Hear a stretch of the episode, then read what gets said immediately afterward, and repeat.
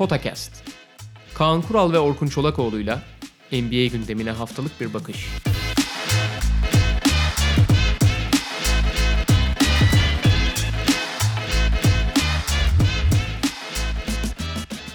Merhaba, Potakest'e hoş geldiniz. Kaan Kural'la birlikte bir diğer Perşembe gününde karşınızdayız. Ee, bugün takımlardan ziyade yani tek tek takımlardan ziyade biraz böyle daha genel görüntü üzerinden giderek takımlara uğrayacağız.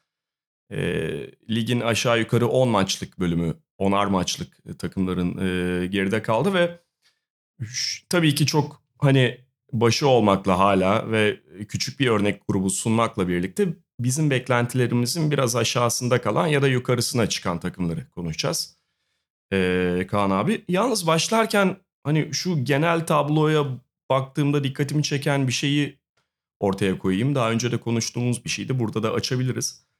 Ee, şimdi bugünkü konuyla ilgili olarak bir kez daha bakarken NBA tablosuna e, şey dikkatimi çekiyor. NBA'de şu ana kadar şu geride kal, e, bıraktığımız işte 10 maçlık bölümde çok fazla kötü demeyeyim ama iyi durumda da olmayan takım var.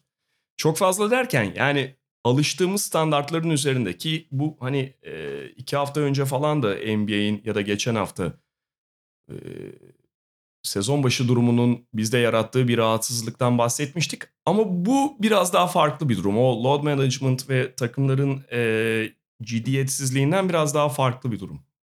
hazır olmamakla biraz çok alakalı. Ee, bu arada yeri gelmişken şeyi de söyleyeyim. Ee, hani cıvık diye hitap, ettiğimiz maç sayısı geçtiğimiz hafta çok biraz serzenişte bulunmuştuk. Bu hafta içinde de gene itibaren tabii bütün maçları seyredemedim. Hani hepsini seyretmek mümkün değil ama çok daha iyiye gittiğini görüyoruz ki zaten sezon içinde o cıvıklığın gene minimalize edeceği. Tabii ki Ocak Şubat'ta biraz daha artıyor özellikle se- sezonun ortası geldiğinde ama e, o sezon başı gevşekliğinin daha az görüldüğü bir hafta oldu. Yani çok da iyi maçlar da seyrettik. E, hafta. Yani bu programın da etkisi belli sonuçta. Yani. Tabii, tabii. Sadece Türkiye ile sınırlı değil. Amerika'da da Bir- biz buradan bir şey söyledik mi elbette onun yankıları oluyor. Bilmiyorum, biz e, sadece onların iyiliğini düşünerek bir küçük mesaj vermeye çalıştık. Mesaj yerine ulaşmış. Teşekkür ederiz. bütün oyunculara, bütün NBA yetkililerine. E, ama senin söylediğin konu önemli. Bu biraz şeyle alakalı olabilir mi diye düşünmeye başladım. E, sezon öncesi kamp döneminin kısaltılması e, bence takımları çok olumsuz etkiledi. Hele ki e, şimdi mesela Luke Walton sezon çok kötü başladığı zaman çok serzenişte bulmuştu. Hindistan gezisi bizi çok kötü etkiledi falan diye. Millet de ya kardeşim şey yapmayın hani amma şikayet ediyorsunuz bir gezi falan filan dedi. Biliyorsun Indiana da çok kötü başlamıştı yani benzer bir şey. Hı. Ya şimdi bir Hindistan gezisi takımı bu kadar etkiler mi? Etkili yani normal etkilememesi lazım. Ama şöyle bir şey var. O Hindistan gezisi senin bir haftanı aldığı gibi o saat farkından dolayı ondan sonra geçtiğimiz haftada ancak adapte olabiliyorsun. E sonra bir hafta çalışmış oluyorsun sezona. Şimdi bazı oyuncular var tabii ki yazı çok iyi geçirmiş vesaire olabilirler. Ama bazı oyuncular o kadar iyi geçirmiyor. Yani sezon kampında kendini hazırlamaya çalışıyor. E, tam hazır giremiyorsun. E, takımın bir araya kurgulanması lazım. Özellikle yeni yapılan takımlar. Bu sezon en çok konuştuğumuz şey neydi? Geçtiğimiz yıldan bu sezona e, köklü değişim yaşayan çok sayıda takım vardı. Aha.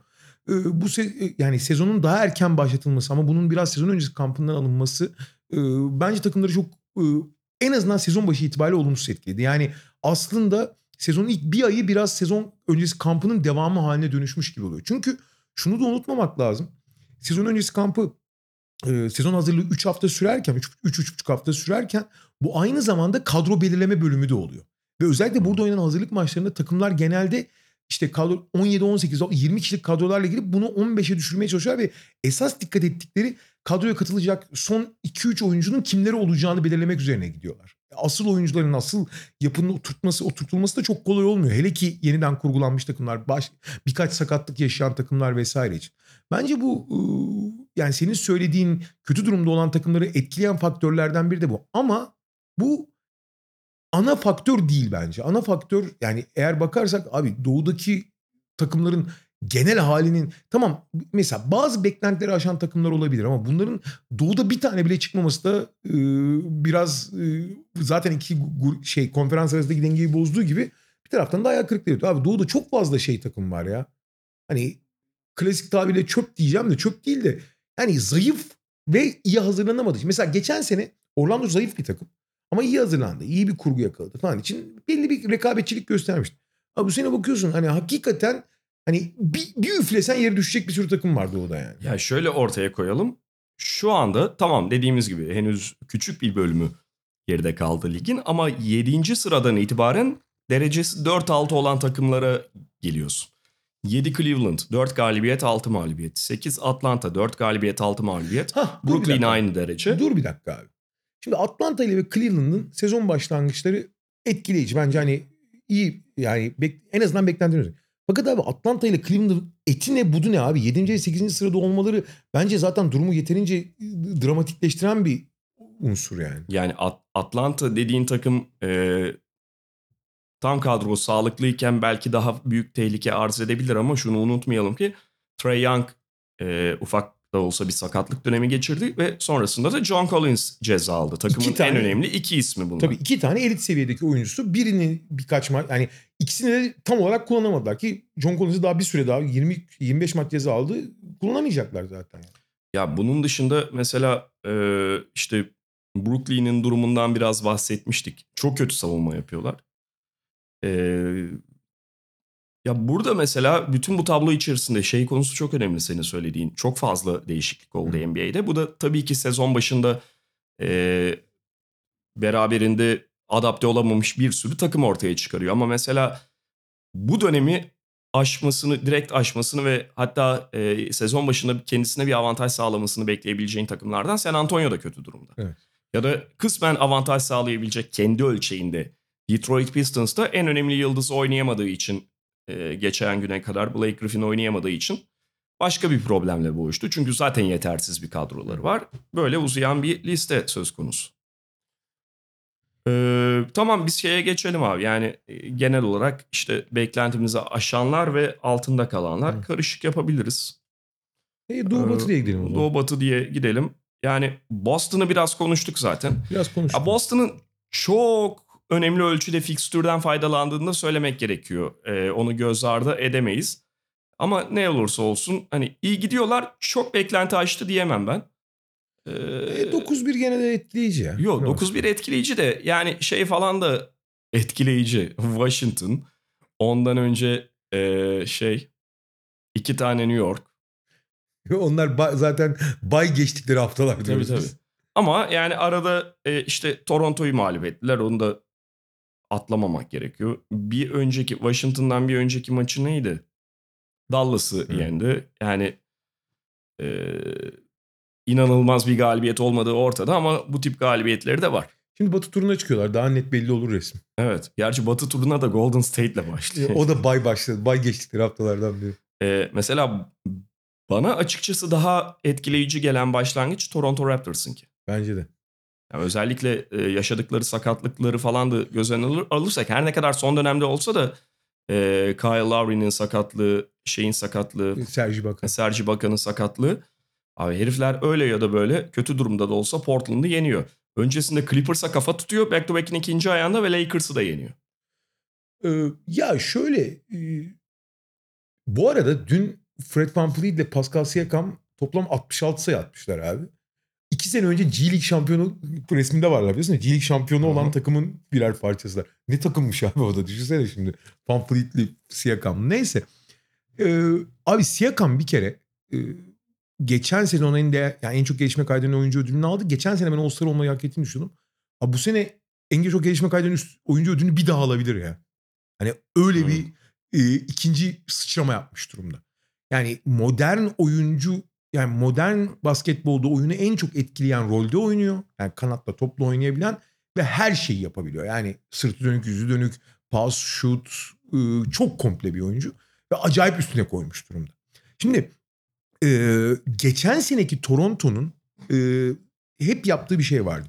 Uzun yıllardır bir araya getirdikleri bir yapıyı olgunlaştırmak, o yapıya Kava'yı eklemek. Ama Kava'yı eklediğin zaman Kavay yapının bir parçası değil, yapının bir yan unsuru gibi, ikinci unsuru gibiydi. E, nitekim e, Kavay'sız da aynı oyunu çok rahat oynayabiliyorlardı. Şimdi Kavay çıktığı zaman ki üstüne üstlük e, bir nevi bir Kavay klonu yani Kavay'ın yaptığı işlerin önemli bir kısmını o seviyede olmasa da yapabilen ve o Giannobi eklediler. Yani e, Kavay'dan bir basamak aşağı düştüler ama aynı oyuncu duruyor zaten profil olarak diyorum. Kalite olarak değil profil olarak duruyor.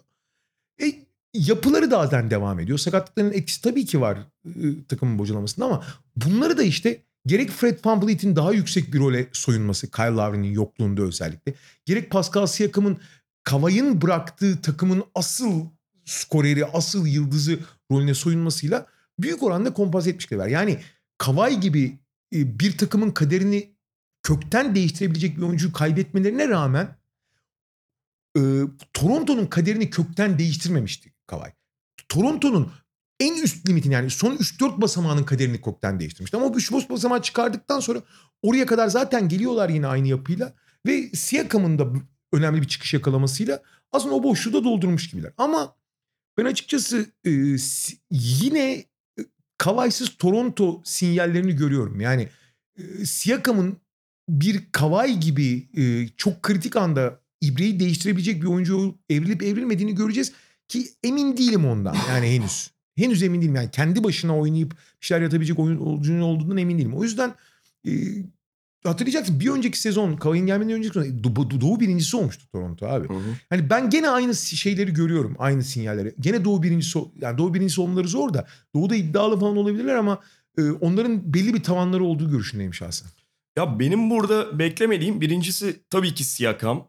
Ee, söylediğin gibi iki sene üst üste en çok gelişme kaydeden oyuncu ödülünü alacak durumda adam. Yani Siakam'ın değerli bir oyuncuya evrildiğini ve Kawhi Leonard'ın gidişi sonrasında evet biraz daha öne çıkacağını biliyorduk ama bu başka bir şey. Bunu kimse bence beklediğini iddia edemez. Abi şöyle söyleyeyim ben geçen sene All-Star seviyesine geldiğini düşünüyorum. Bu sene en çok gelişme kaydeden oyuncu oldu diyorsak bu ne demek abi? Adam süperstarla şey yapmış adım atmış demektir yani. Yalnız abi sen ne ölçüde katılıyorsun ee, bekliyor muydun ya da bek, hani beklemiyor muydun bilmiyorum ama beni en az Siakam'ın gelişimi kadar hatta muhtemelen daha fazla şaşırtan Kyle Lowry'nin performansı oldu.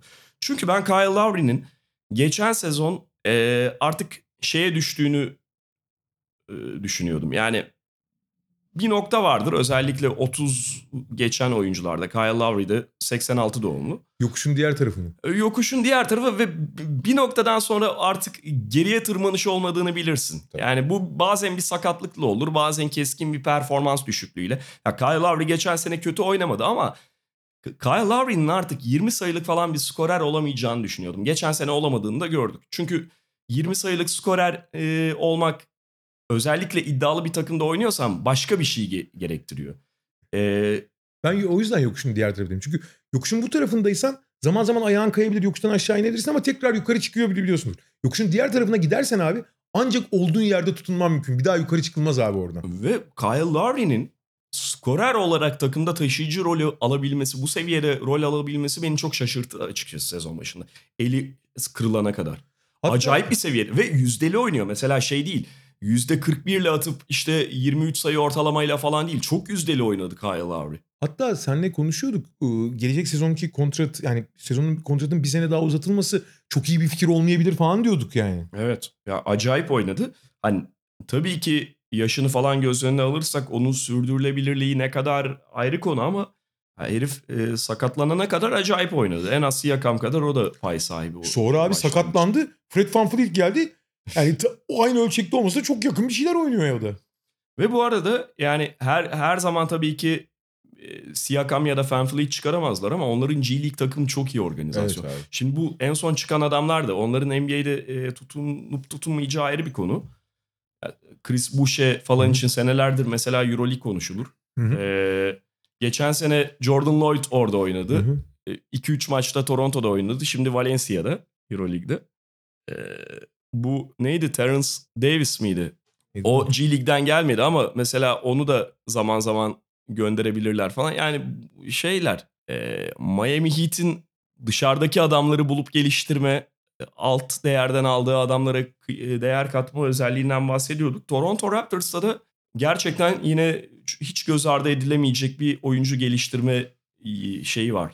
Organizasyonu yapısı var. Bu G League takımıyla olsun, kendi içerisindeki yapılanmayla olsun. Aynen Pascal Siakam'la sınırlı bir şey değil. Evet yani sadece oyuncunun bireysel iş ahlakından ya da özelliklerinden geliyor olamaz. Bu kadar fazla gelişim e, tesadüf olamaz. Yani Miami'yi konuşmuştuk. Yani bence 7-3 başarılı olmakla birlikte özellikle Jimmy Butler'ın da belli bir dönemini sezonu kaçırdığını düşünürsek e, çok acayip değil bence şeyleri. Bence de. Ama e, şöyle onlarla ilgili önemli bir soru işareti var abi. E, şu ana kadar beklenenin çok üzerinde performans gösteren işte Kendrick Nunn olsun, e, Duncan Robinson olsun, e, Chris Silva olsun. Hı hı. Hadi Hero da yani tamam e, sonuçta önemli bir draft seçimi ama gene de bir çay, 19 yaşında bir çaylak olarak beklenenin üzerine katkı veriyor. Abi bu oyuncuların sezon boyunca bu rolde olmalarına imkan yok abi. Mümkün değil öyle bir şey. Yani bu oyuncuları ne kadar iyi seçmiş olursa olsun, ne kadar iyi geliştirmiş olursa olsun, ne kadar iyi uyum sağlamış olursa olsunlar e, yani taşıyıcı parçaların tekrar taşıyıcı parçalar yani Jimmy Butler'ın Justice Winslow sakat şu anda onun Hı. dönüp taşıyıcı parçalık rolüne geri dönmeleri lazım. Ee, Milwaukee Philadelphia burada çok bir şey yok. Sadece Philadelphia ile ilgili şunu söyleyebilirim. Yani beklenti altında kaldı diyemem. 7-4'ün beklenti üstü falan da olmadığı açık. Ama Philadelphia'da beni rahatsız eden şeyler çok gözüme çarpmaya başladı abi. Ben sana başka bir şey söyleyeyim. Son 6 maçın 4'ünü kaybettiler. Hı hı. Kazandıkları 2 maç da acayip kriz maçlar yani. Evet Cleveland maçı Cleveland maçı bir ve de ne maçıydı? ki Cleveland'ın kağıt üzerine çok kolay olması gerekiyordu. Diğeri de Washington mıydı? Ben sabah bakmıştım. Bir tane acayip dur hemen kontrol edeyim. Kaybettiklerinden mesela Denver ellerindeki bir maçtı. Verdiler resmen deplasmanda da olsa. Ve şu beni rahatsız ediyor abi Philadelphia'da. Ee, yani Ben Simmons'ın zaten özellikle playoff döneminde e, sıkışan maçlarda biraz böyle zor bir parçaya dönüştüğünü söylüyorduk. Hep Charlotte'mış öbürü de kazandıkları. Geçen haftaydı Hı galiba. hı. O da çok kolay olmadı sonu. Neyse. Ben Simmons'ın yanında Embiid de olunca yani bunlar ikisinin ikisi birlikte çok değerli oyuncular. Buna şüphe yok. Kağıt üzerinde çok büyük e, şeyleri var, kıymetleri var. Bugün takas makas e, masasına koysan karşılığında gerçekten acayip şeyler alabilirsin. Ama abi sahada yani farklı problemleri var. Ben Simmons oyun sıkıştığında Joel Embiid oyun sıkıştığında değil. Joel Embiid oyun sıkıştığında tam aksine. Belki değeri artan bir oyuncu ama Joel Embiid de oyun sıkışmadığında tam aksine. Öyle bir maçtan çıkıyor ve böyle kendi şovunu yapmaya başlıyor ki orada. Çok haklısın. Şey gibi ya e, dans gösterisi falan yapıyor gibi. Yani Joel Embiid için e, sonuca gitmekten, üretim yapmaktan daha kıymetli olan işte böyle zor bir fadeaway atmak, düşerken basket atmak, dans gösterisi gibi orada pivot hareketleri yapmak, işte şey transition'da trailer gelirken üçlük atmak. Ya e, bu sonuçta Embiid bu takımın şey lider oyuncularından biri ve yani arada sos gibi kalmadığı müddetçe bunu e, daha ötesine geçtiği e, oyun içerisinde daha fazlalaştığı müddetçe takıma çok zararlı etkisi ol- oluyor bunun.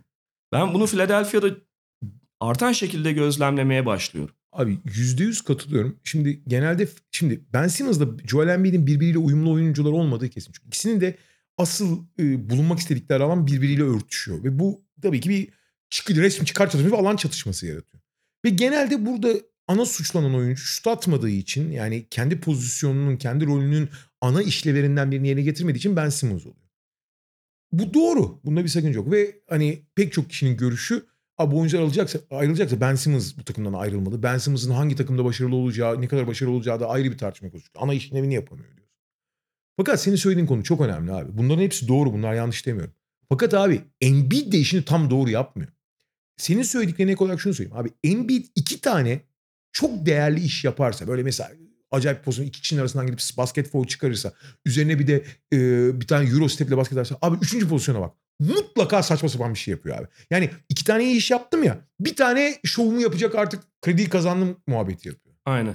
Ve abi şimdi bu iki 10 yıl önce olabilirdi abi artık artık bunun böyle bir lüksü yok abi. Böyle bir lüksü yok yani. Ve savunmada da çok yatıyor. Çok. Çok yatıyor derken yani Hasan Whiteside seviyesinde değil belki ama e, zaman zaman biliyorsun Embiid hakkını yenildiğini düşünüyor en iyi Hı. savunmacı konusunda. Ama abi e, o kadar fazla tatil yaptığı, izin yaptığı pozisyon oluyor ki arada. Aynen. Enerji sakladığı. Aynen. Yani sonuçta o takım hani kendi sadece ciddiyet seviyesini artırırsa bile çok değerli bir takım. Ama benim onlarla ilgili sezon başındaki en büyük endişem Tobias Harris- Harris'in rolü, rolü konusundaydı. Çünkü biliyorsun biraz resesif bir karakter olduğu için hani üç- üçüncü, dördüncü parça olmaya evrilebiliyor. Halbuki o takım ona çok ihtiyaçları var. Hem alan açması şut anlamında hem en önemli dış yaratıcı olması anlamında topla e, Ben Simmons'ın yanında. E, çok iyi bir rol aldığını düşünmüştüm ilk 5 maçta. Yani çok iyi tanımlandığını. Fakat e, biraz sezonun o havası yani e, artık maçların monotonlaşmaya başladığı yerde rahatlayacakken bu sefer daha bunalmaya ve çok kötü şut atmaya başladı bir de Tobias Harris. Halbuki Aa. çok rahat olması lazım onu yani. Abi evet e, şu anda artık psikolojik noktaya geldiği belli olan bir şut düşüşünde. Bu son or, yani bu sabahki Orlando maçını izlemedim ama bir gece önce işte Cleveland'la oynadıkları maçta şey dikkatimi çekti. Bunu Tobias Harris yapmazdı. Bomboş şutu atmadı. Evet. Yani tereddütte kaldı. Dur bakayım içeri gireyim falan dedi. Ee, bir de şu da dikkat çekici. Ya şu anda ekstrem bir düşüş içerisinde olduğu belli ama geçen seneki Tobias Harris'in şut yüzdelerini hatırlıyor musun abi sen? 41 miydi neydi? 40.5 muydu? Clippers'da öyleydi. Hı. Philadelphia'da %32'ye indi. Doğru. Yani bu e, geçen sezondan aslında uzanan bir konu. Playoff'ta %35 ama normal sezonda Philadelphia'da oynadığı bölümde %32. Şu anda %20'lerde tuhaf bir şey var Tobias Harris'te. Josh Richardson da çok çok iyi şut atmıyor. Yani Furkan için seviniyoruz. Onun şut atıyor olması, takımın en iyi şutörü durumunda olması şu anda ona 20 dakikayı falan garantiliyor durumda ama e, Harris'teki Richardson'daki işte bu şut düşüşü hiç hayır alamet değil Philadelphia açısından. Doğru. Ee, yani Indiana, Cleveland, Atlanta bunları geçiyoruz. Brooklyn'in 4-6'dan belki daha iyi olmasını bekliyorduk. Yine konuştuğumuz takımlardan biri ama bir kez daha konuşmak gerekirse bir kere çok kötü savunma yapıyorlar. Ve o savunmayla her an her maçı kaybedebilirsin bilhassa deplasmanda. Ki Evet. 1-4 deplasmanda şu anda. Abi şöyle bir şey var. Yani herhangi bir sonucun tek bir sebebi olmuyor ama e, bir tane ana veya belirleyici sebep olabiliyor. Bazen olmak zorunda değil. Ama abi şeye ben çok ikna oldum.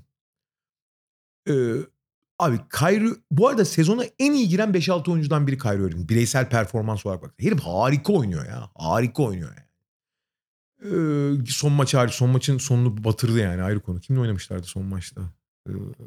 E, Utah maçı mı? Utah maçı. Sonunu batırdı maçın da. Ee, genel olarak harika oynuyor yani.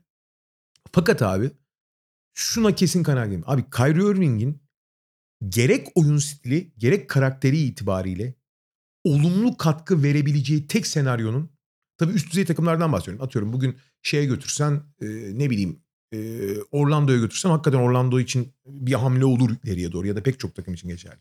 Fakat daha üst seviye için yani rekabetçi olabilmek adına şampiyonluktan bahsetmiyorum ama hani üst e, elit seviye yani üst düzey bir takım olmak adına Kyrie Irving'in bir aktör olabilmesi için yegane senaryo LeBron'un yanında olmak abi. Başka hiçbir senaryoda Kyrie Irving artı değer değil eksi değer katar abi. Çünkü abi o kadar çok toplu oynuyor ki herkesi oyundan düşürüyor abi. Bu şey gibi de değil. Harden veya daha önceki jenerasyonlardaki Iverson gibi de değil. Çünkü Harden'ın içerisindeki oyuncular Harden'ın nasıl oynadığını bildiği için ona göre şey oluyorlar, pozisyon oluyorlar ve Harden gerektiğinde pası veriyor. Abi Kyrie Irving tamamen doğaçlama oynuyor. Yani nasıl oynayacağını kendi kimse bilmiyor etrafında. Biraz Westbrook'a benziyor bu açıdan. Veya Iverson zamanında tamamen savunma odaklı oyuncular. Zaten hiçbir şey yok. Falan o, o Mutombo olmuş. Hiç alakası yoktu. Abi diğer oyuncu ve basketbol çok değiştiği için abi herkesin maça odaklı kalması lazım. Abi dünyanın en iyi niyetli oyuncusunun bile maça odaklı kalması çok zor.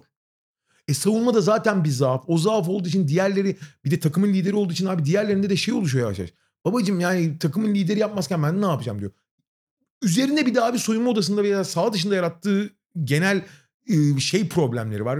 tü- Sürtüşme problemleri var. Abi şu anda hani hakikaten belli başka yani rekabetçi olmak dışında hedefleri olan takımları bir tarafa bırakıyorum. Abi Kyrie Irving'in başarılı olabileceği bir senaryo yok NBA'de. Net yani ben bunun çok net e, düşün yani bir süredir zaten hani Boston'da falan çok konuşuldu. Biz de çok konuştuk. Hatta kimse konuş yani kimse şey yapmazken daha geçen sezonun başında konuşuyorduk yani hani Kyrie Irving'in yaratacağı problemleri. Ama sırf bundan ilgili değil abi. Brooklyn'de de aynı şeyleri görüyorsun abi. Diğer oyuncuların vücut diline yansıyor bu çünkü. Ya bir ihtimal işte hani sen dedin ya e, tek bir senaryo var ve o da LeBron James'in yanında olması diye. Ya LeBron'un yanında olmayacaksa da işte sahadaki bir Kevin Durant'in yanında olmak. Belki. Durant'in LeBron'dan çok farklı olduğunu biliyorum ama öyle bir figürün etkisi altında olması gerekiyor Kyrie Irving. Abi bunu Durant yapamaz. Bunu abi ancak Lebron, Lebron kadar büyük bir karakter yok abi NBA'de. Yani karakter olarak ezici ezmesi lazım Kyrie'yi. Yani Kyrie'ye resmen Abi Robin abi be- ben Batman'im sen Robins'in şeyini söyleyecek net. Durant onu söyleyemiyor abi. Durant Westbrook'a söyleyemedi. Kyrie Westbrook'tan daha beter o açıdan yani. Westbrook en azından iyi niyetli bir karakterdir. Kyrie bir de manyak yani. Ama Durant de biraz değişiyor. Yani e, zaten anlıyorum seni yani. LeBron James evet e, bambaşka bir karizma ve ağırlığı var. Tabii canım. Kyrie'yi de kontrolü altına alabilen. E, en azından bir ihtimal olarak ama şu kesin yani kenarda dururken o etkiyi yaratamaz Kyrie Irving'de. Yani Kevin Durant. abi Batman'in Robin'i olmak zorunda Kyrie. Bu kadar basit abi. Ee, Orlando 4-7 şu anda ama ben çok şaşırtıcı bir durum olduğunu söyleyemem açıkçası. Hücum çok kötü başladı. Aslında savunma fena değil. Hücum Hiç çok şut atamıyorlar ki yani o kadronun da aslında biraz hakkı bu. Ama yani şimdi geçen sene belki performanslarını aşmıştı ama abi DJ Augustin'in, Terence Ross'un da bu kadar kötü şut atmasını da beklemiyorlardır muhtemelen. Ben onların biraz daha iyi gideceğini düşünüyorum şahsen. Biraz o e, şut normale döndüğü zaman. Bu sabah zaten hani şeydi daha iyi hücum performans gösterdiler Philadelphia kar- karşısında. Mesela e, Chicago'nun daha temiz bir başlangıç yapması bekleniyordu. Ben Chicago'nun bu sezon hakikaten iyi olabileceğini düşünüyordum ama çok yanıl. Yani baba yani sahaya bir çıkıyorlar. Gerçekten ligin en ciddiyetsiz takımlarından biri olmaktan hiç uzaklaşmış değiller. Ne zaman ne kadar oynayacaklarını hiç bilemiyorsun abi. Hı hı. O yüzden geç yani hani onları değerlendirmek için hani bireysel olarak işte Wendell Carter bu Markkanen ikilisi nasıl iş yapar? Levin ana skorer olarak taşıyabilir mi? Satoranski takım yönetimi. Bunlara hiç giremiyorsun. Çünkü abi hani sahada bazen öyle bir çıkıyorlar ki hakikaten şey gibi hani zorunlu hizmete gitmiş gibi ya zorunlu hizmet yapıyorlarmış gibi oynuyorlar yani. Ala birbirleriyle alakaları yok. Savunma konsantrasyonları yok. Oyun ilgileri yok. Ee, şey maç e, top seçmek yok falan. Öyle oynuyorlar yani. Ee, yani Detroit, Washington, New York diye biten Ya, bir kapatalım. batı, şey Konuyu Doğu konferansı var. Bu takımlarla ilgili aa beklentimizin altında kaldı ya bu New York iki galibiyetten fazlasını alamaz mı ya falan diyemeyeceğiz. Tersini söyleyebilir miyiz? Beklentimizin üstüne çıktı diyebilir miyiz? New York mu? İki galibiyet üzerine mi çıktı beklentinin? Vallahi o kadar da dramatik olmayalım ama yani şu aşamada beklentinin üstüne mi çıktılar altında mı kaldılar onu bile tartışabilirsin yani. Ama kendi beklentilerinin altında kalmışlar diyorsun. Yani şu anda Bu çünkü şey abi tam İngiltere futbol milli takımı kafası biliyorsun değil mi? Yani İngilizlerin kendi futbol milli takımlarını hep Evet. dünyanın en iyi 2-3 takımından biri görmesi gibi yani. O kadar transfer yaptık bu hoca oynatamıyor diye şimdi Dave Fizdale'ı kovacaklar. Ee, Batı konferansına geçelim. Lakers da 9-2 ama Boston seviyesinde olmasa da onların da kolay bir fikstürden geçtiğini söyleyebiliriz. Ondan da faydalandılar. Ee, yani burada çok böyle o bu kadar da iyi başlamalarını beklemiyordum diyebileceğim bir durum yok. Sezon başında ben fikstürlerine baktığımda bayağı şanslı fikstürmüş dediğimi hatırlıyorum zaten. Başlangıç itibariyle. Ben tek bir şey söyleyeceğim. Abi Lebron'un bu, bu arada Lebron öyle süper bir başlangıç yapmadı. Zaten fiziksel olarak da biliyorsun sezona tam girmez. Ee, herkes şey konuşuyor işte Lebron'un eski gücünde mi değil mi? Bazen eski gücünde gibi gözüküyor. Bazense sahada yürüyor falan. Abi Lebron artık öyle bir e, guru haline gelmiş ki yani Yoda'nın son yılları falan gibi yani belki eski gücü azaldı diye düşünebilirsin ama abi nerede ne kadar oynayacağını o kadar bilerek oynuyor ki. Abi sezon başında bir Charlotte'la bir Memphis maçı var. Abi o maçı baştan sona seyretsen yazık lan Lebron'a yani hiç şey yapmıyor falan. Yürüyor ya sahada yürüyor yürüyor. Yani ve takımı da aşağı çekiyordu o kadar çünkü abi takımın lideri öyle oynayınca yani Kyrie ile benzer problemler var. Fakat abi ondan sonraki bazı Dallas maçını nasıl rekabetçi oynadığını biliyorsun. Abi Chicago maçını tek başına kurtardı ya. Tek başına oynadı. Yani şey gibi bir zamanlar Kobe'nin 2005-2006'da oynadığı gibi tek başına direndi kimse oynamazken falan. Ve şeyin farkında abi. Maç ne istiyor, ne yapmalıyım, ne kadar yapabilirim. Abi tamamen bi- bi- bilerek yapıyor bunları. Ha daha üst bir seviyeye geldiği zaman LeBron'un maçın çok büyük bir bölümünde %100 olmasa %90-95'inde tam performans vermek zorunda kaldığı senaryolarda tekrar göreceğiz. Ama şey de önemli abi. Çok kısa sürede bu sezonun ilk maçında biraz endişe etmişti çok post-up oynuyorlar falan filan diye. Daha ilk maçtı ama şimdi ben esas La- Lakers için iyi olan şeyin Anthony Davis dahil olmak üzere işte Danny Green'i, Avery Bradley'si, Kentavius Caldwell Pope hani çok eleştiriliyor falan ama hani bütün Troy Daniels falan bütün parçaların çok çabuk şey olduğunu align ettiğini yani bir, kendi rollerini çok çabuk benimsediğini görüyorum. Yani çünkü her şey LeBron'un etrafından dönüyor. Bu takımın şu anki belki bir numaralı yıldızı Anthony Davis olabilir. Ki zaten LeBron da buna hiç karışmıyor. Ama her şey LeBron'un etrafında döner ve LeBron'un etrafında herkes pozisyonunu almış gibi duruyor. Bence en olumlu şey o Lakers adına.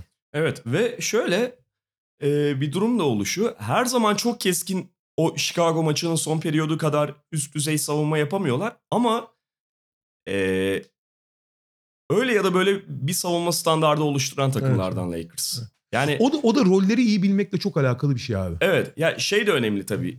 Ön hattın Avery Bradley, Danny Green olunca şimdi onlar iş- şey biraz e, ne olursa olsun o topa baskıyı yapacak Avery Bradley. Danny Green ne olursa olsun perdelerde adamını disiplinle takip edecek.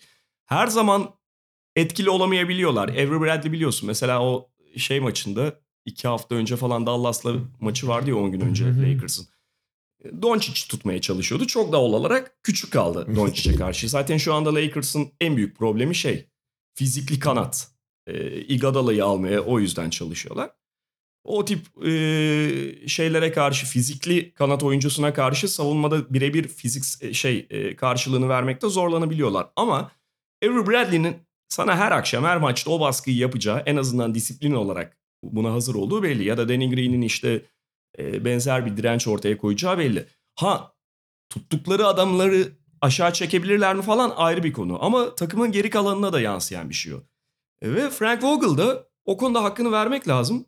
Rotasyonu çok iyi idare etti şu ana Hmm. kadar. Yani şey yapıyor işte mesela Dwight Howard'a dikkat ediyor musun? Bütün o performansına rağmen ilk çeyreklerde oyuna sokmuyor. Evet. İkinci Ama- çeyrekte senin yerin belli, senin sınırın bu. İşte Javel McGee'yi biraz oynatıyor. Sonra Anthony Davis'i biraz 5 oynatıyor. Daha açık bir e, hücumla oynuyor. E, Dwight Howard'ı sonra devreye sokuyor falan. Herkese de belli bir rol vermiş durumda. Ve herkes rolü kabul etmiş durumda. En, en önemlisi de o. Evet.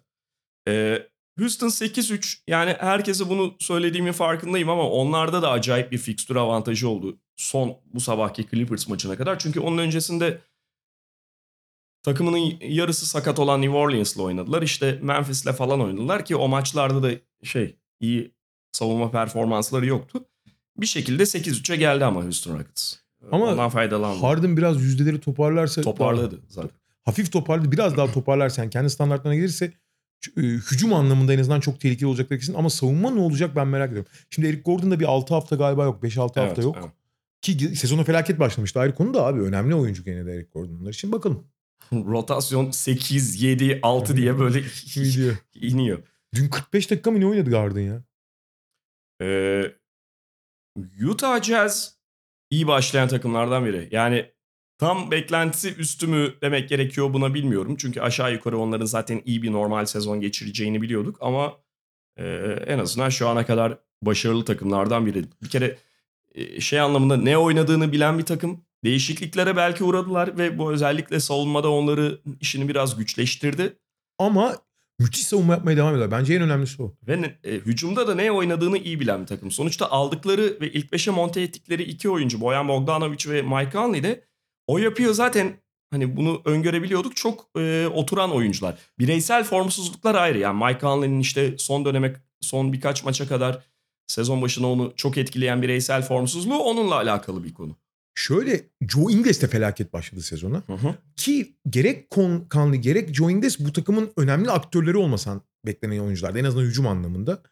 Fakat abi onlar olmamasına rağmen diğer oyuncularla hücumu belli bir seviyede tutup gerek Conley gerek Ingles'in savunma performansına hiç yansımaması sayesinde ve Gober'in de e, artan yüküne rağmen müthiş oynaması sayesinde yine olağanüstü bir savunma takımına evrilmiş. Yani olağanüstü bir savunma takımı seviyesini korudular abi. Ve bu sayede de çok kolay kazanmıyorlar ama kay- kolay kaybetmediklerinin kazanma şansı yakalayıp bir şekilde kazanmayı başardılar. Mike Conley biraz toparlandı. Biraz da Ingles daha toparlanırsa onlar için e, daha yukarı çıkacak çok daha şey var. E, mesafe var yani seviye var. Evet. Ve yani e, işte Lakers'ta, Houston'da, Boston'da fikstürün elverişli oluşundan bahsettik. Utah'ın öyle bir fikstürü Yok, de yoktu. kesinlikle. Utah'ın bayağı sıkı bir fikstürü vardı. E, Geçen hafta Milwaukee ile Philadelphia'yı arka arkaya yendiler ya. evet. Her zaman zaten iyi bir iç saha takımı. Yine 6'da 6 iç sahada gidiyor. Doğru. E, Denver 7-3. Denver'ı biraz daha Geçelim, sonra konuşuruz. Denver'ın e, birkaç maçını daha görelim. Çünkü onlarda da bariz bir düşüş var. Ama en azından sonuçlara çok Daha yansımadı. detaylı konuşuruz onu. E, Clippers 7-4 ama çok fazla onların da işte e, load management artı Paul George'un şu an bugüne kadar oynayamamış olmasıyla bu akşam ilk kez sahaya çıkacak. Eksiği vardı neticede.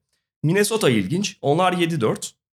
Ee, sonuçta geçen sezonla kıyasladığında bir gelişim olduğu ortada.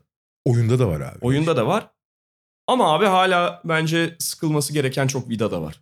çok vida var. İki tane konu çok önemli yaz Minnesota. Bir, e, daha doğrusu iki tane konudan önce bir tane büyük avantajları var. Sen fikstür avantajı falan diyorsun ya.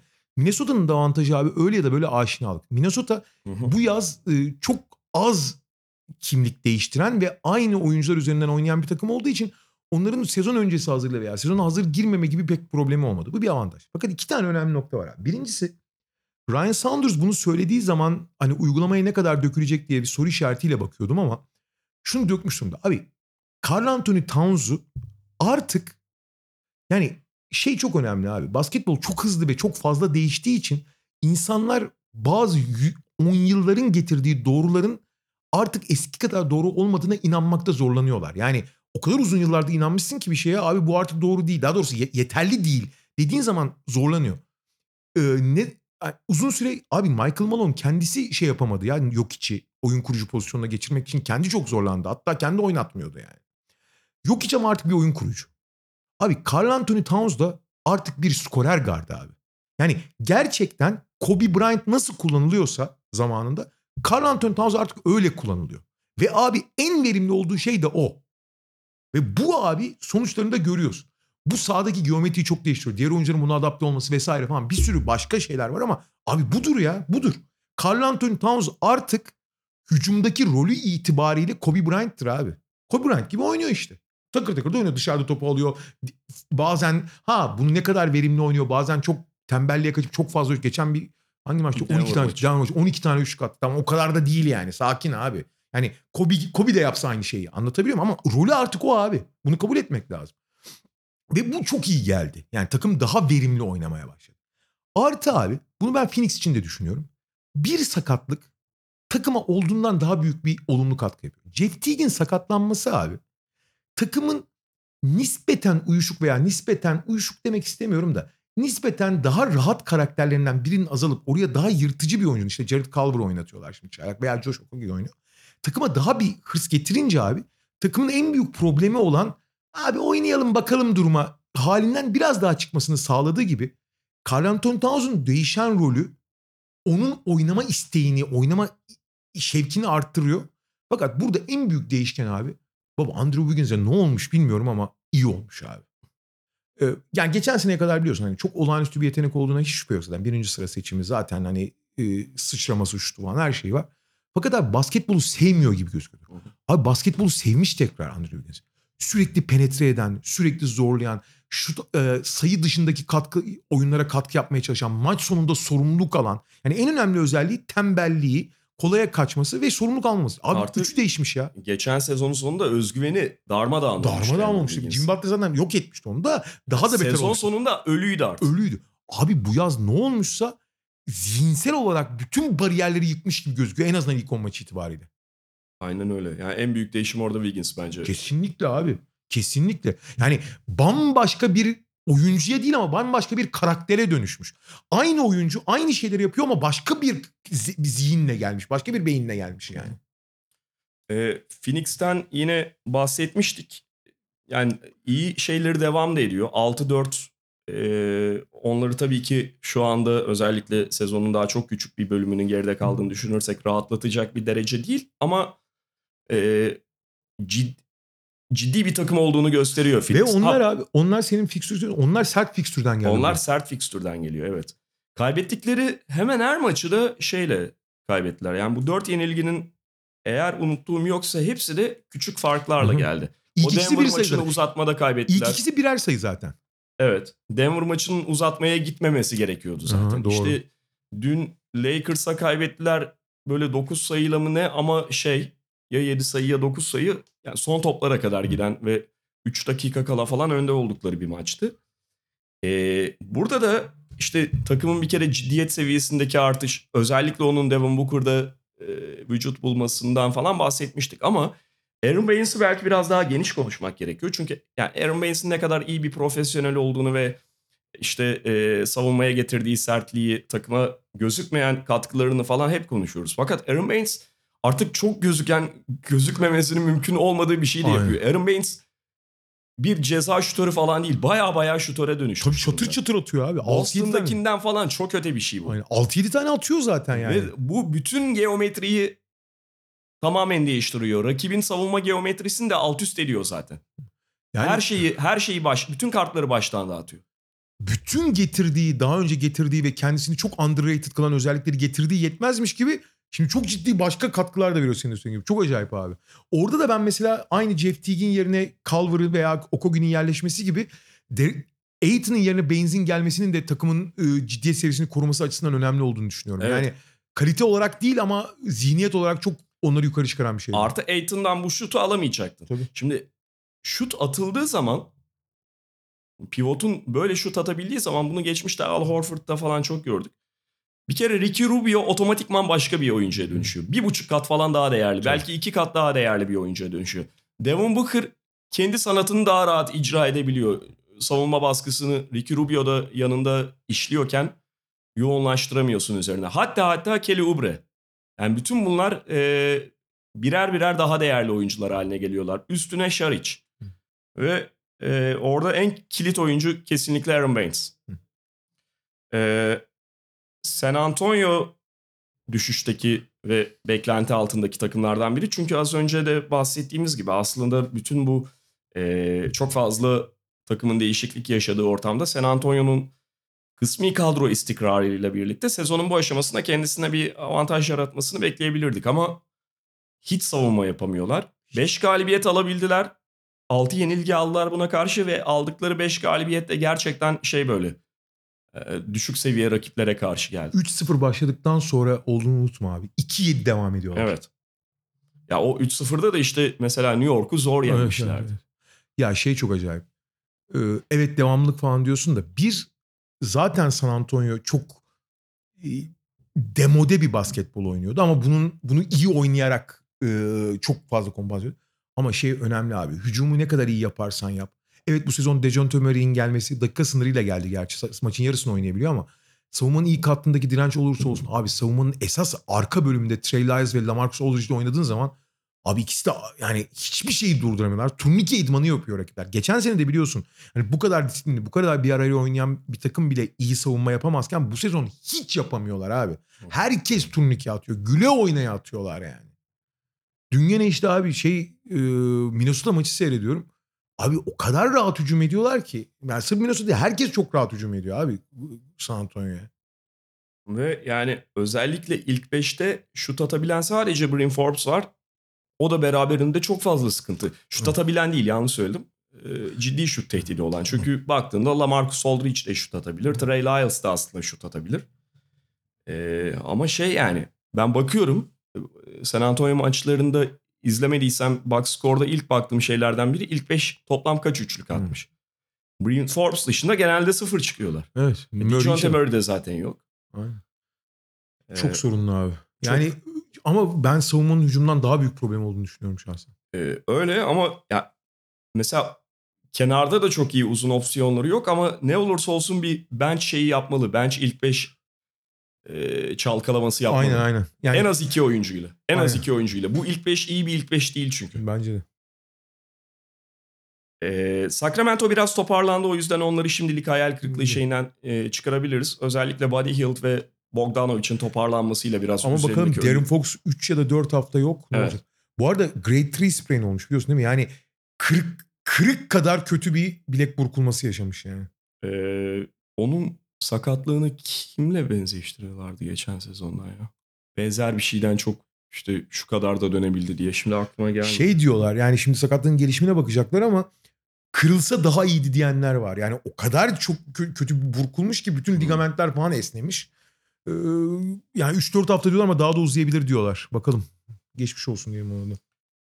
Ee, Portland tabii ki çok kötü durumda. Peki Şu anda ya. NBA'deki en kötülerden biri. Son 7 maçın 6'sını kaybetti onlar da.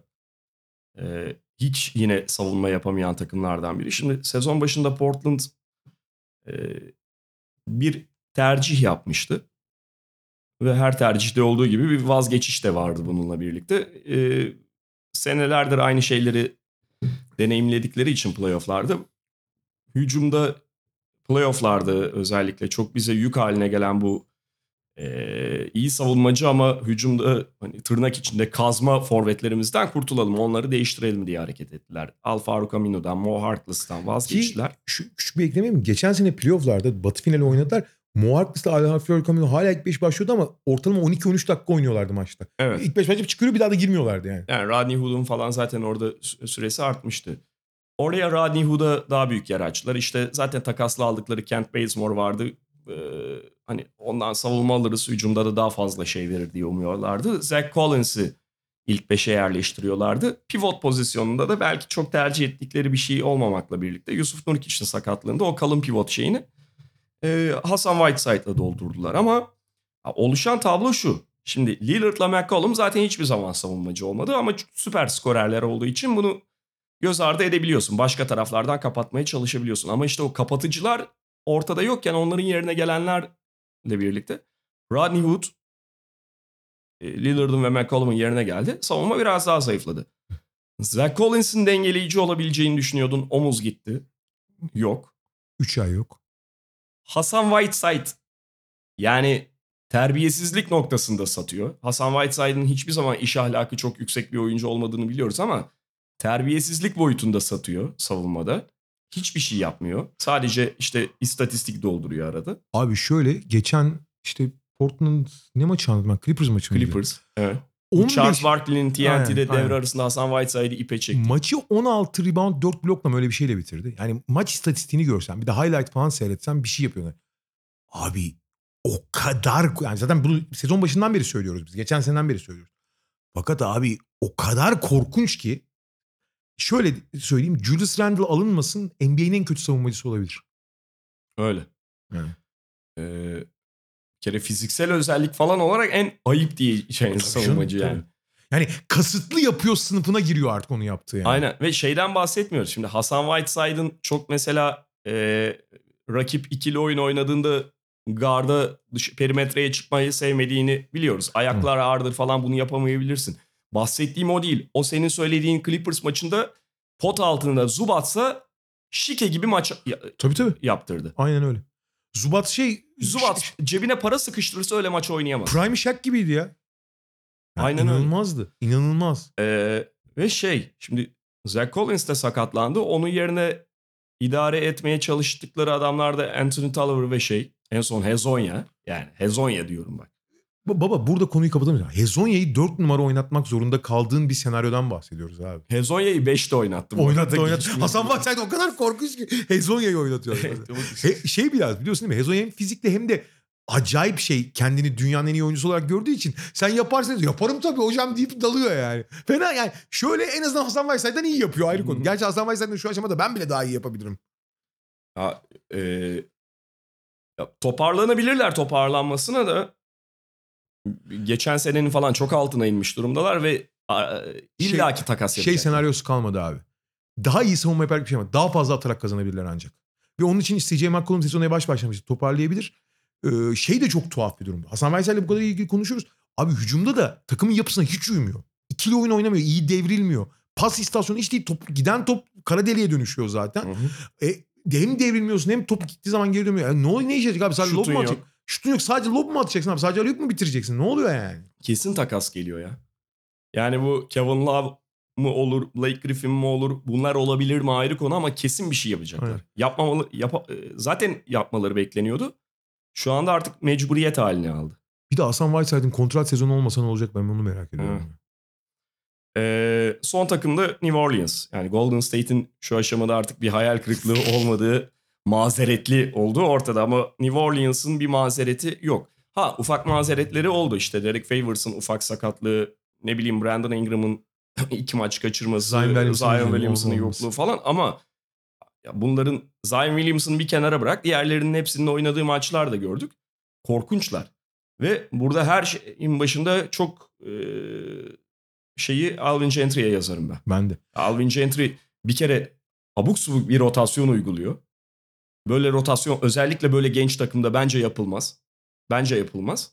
Ee, ikincisi şey yani Drew Holiday falan gibi oyuncuları e, bu kadar böyle düşük konsantrasyonda ve düşük formda sezona başladığını görünce artık biraz kenara çekebilmelisin. Hiç oynatma demiyorum. Ama oyuncu da kötü performansının farkına varsın.